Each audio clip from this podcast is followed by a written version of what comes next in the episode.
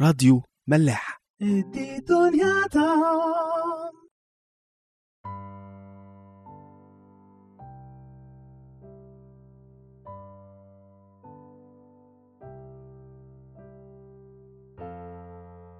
مساء الخير. أهلا بيكم في حلقة جديدة من عيش وملح. العلاقات اللي بين الناس وبعضها في الدنيا أنواع كتير قوي. في منها العلاقات اللي مش كويسة علاقات وحشة ودي مش هنتكلم عليها لكن حتى العلاقات الكويسة أو العلاقات الأساسية اللي بين الناس أنواع. يعني في علاقات كويسة طيبة زي الزمايل في الشغل في الدراسة جارك حد علاقتك بيه بسيطة. في علاقات أقوى ما بين الصحاب ودي بيبقى فيها جدعنة محبة اشتياق وحشة. في علاقات أقوى كمان. زي علاقة الحب أو الجواز. علاقة الحب والجواز علاقة فيها اشتياق وفيها احتياج. كل طرف بيبقى مشتاق إن هو يشوف الطرف الآخر من كتر ما بيحبه وكمان بيحتاج له مع الوقت مع التعود. كل ما الحب بيزيد والعشرة بتزيد بيزيد الاحتياج وبيفضل الاشتياق. نفس الفكرة في العلاقة بين الإخوات. أو ما بين أي حد وأهله أبوه وأمه. نفس الفكرة حب واشتياق واحتياج كمان. العلاقة بين المؤمن الحقيقي وربنا فيها بعد تالت بعد أكبر كمان من بعد الاشتياق وبعد الاحتياج. خلونا نبدأ مع بعض النهاردة آيات المزمور ال 42 ونشوف إيه هو البعد التالت اللي في العلاقة بين المؤمن الحقيقي وما بين ربنا. هقرأ معاكم أول آيتين من مزمور ال 42 والحقيقة الآيتين دول أنا ما حبيتش إن أنا أكمل في القراية أو في التأملات وحبيت قوي إن أنا أركز على الآيتين دول لأن فعلا أنا بحبهم جدا وفيهم معاني قوية جدا. بيقول المزمور كما يشتاق الأيل إلى جداول المياه هكذا تشتاق نفسي إليك يا الله عطشت نفسي إلى الله إلى الإله الحي متى أجيء وأتراءى قدام الله.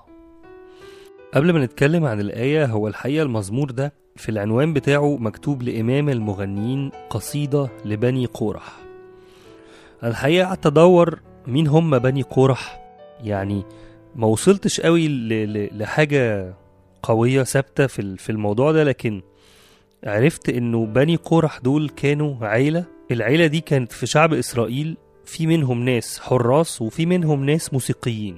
ففي جزء من الدارسين يعني بيقول إن بنو قورح دول كتبوا عدد من المزامير وده مزمور من اللي هم كتبوه فعلا بنو قورح دول.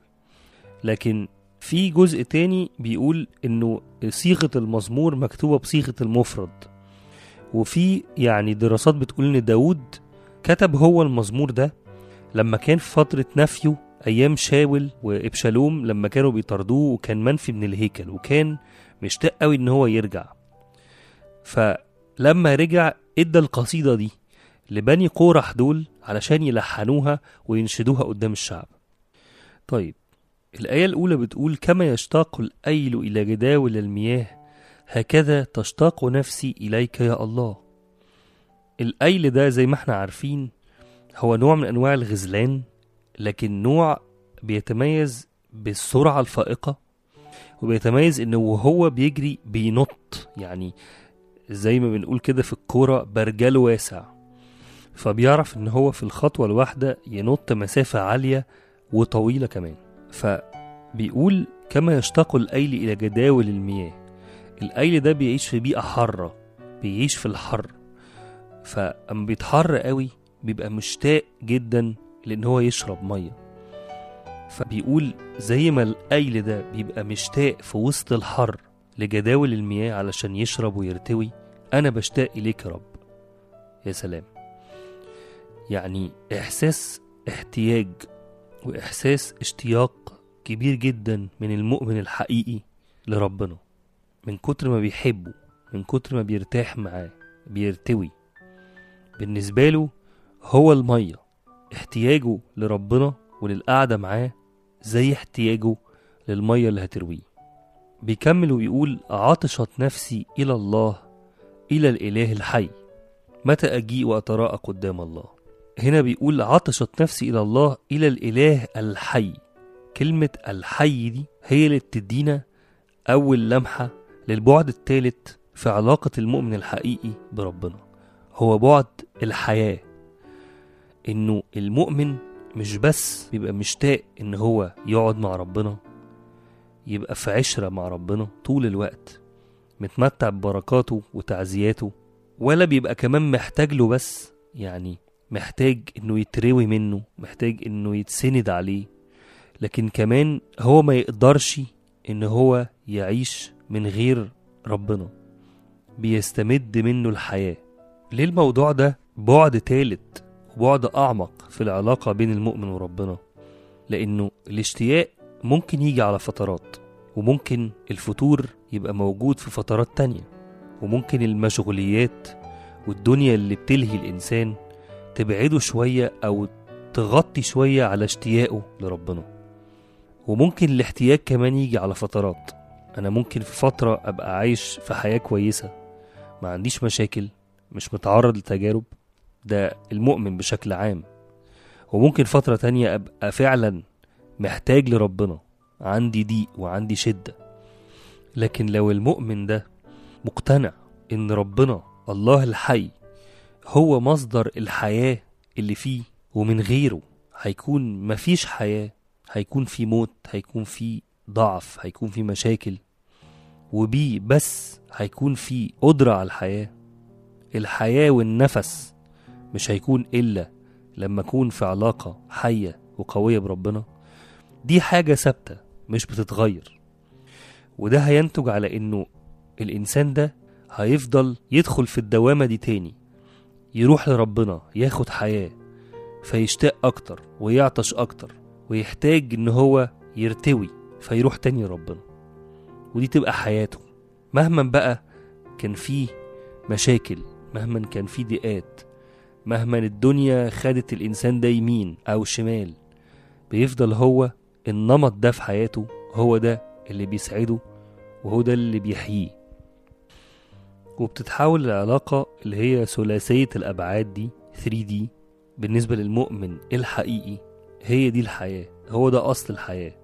مفيش حاجة بتغير العيشة دي ولا بتحركها ولا بتهزها ولا بتأثر عليها.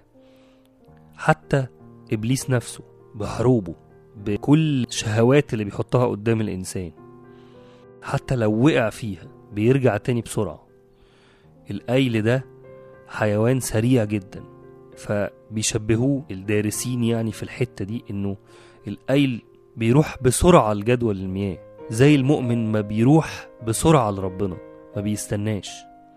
ما يقدرش يعيش بعيد عن ربنا.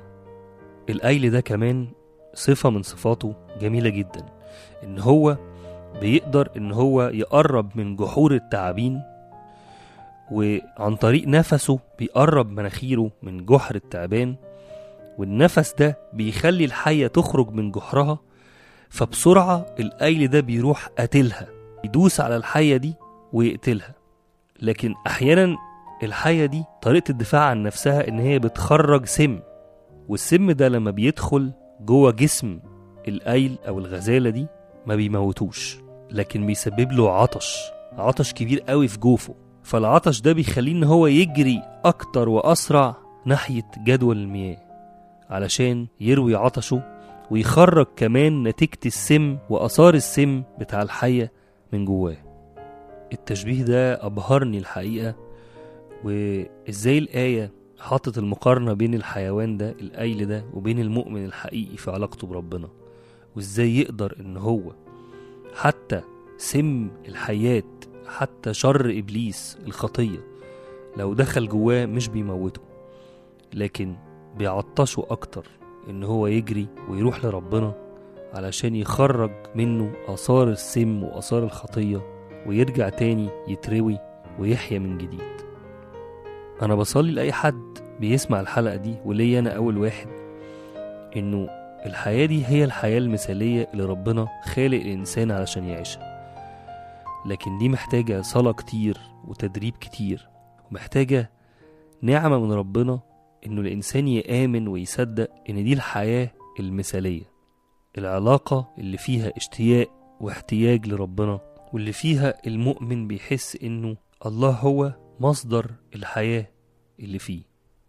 هختم معاكم بآية موجودة في سفر حبقوق في الإصحاح الثالث الآية رقم 17 بيقول فمع أنه لا يظهر التين ولا يكون حمل في الكروم يكذب عمل الزيتونة والحقول لا تصنع طعاما ينقطع الغنم من الحظيرة ولا بقر في المذاود فإني أبتهج بالرب وأفرح بإله خلاصي. الرب السيد قوتي ويجعل قدمي كالأيائل ويمشيني على مرتفعاتي. حلقتنا خلصت هسيبكم مع ترنيمة يمن بحضوره نفسي تطيب وأشوفكم الحلقة اللي جاية.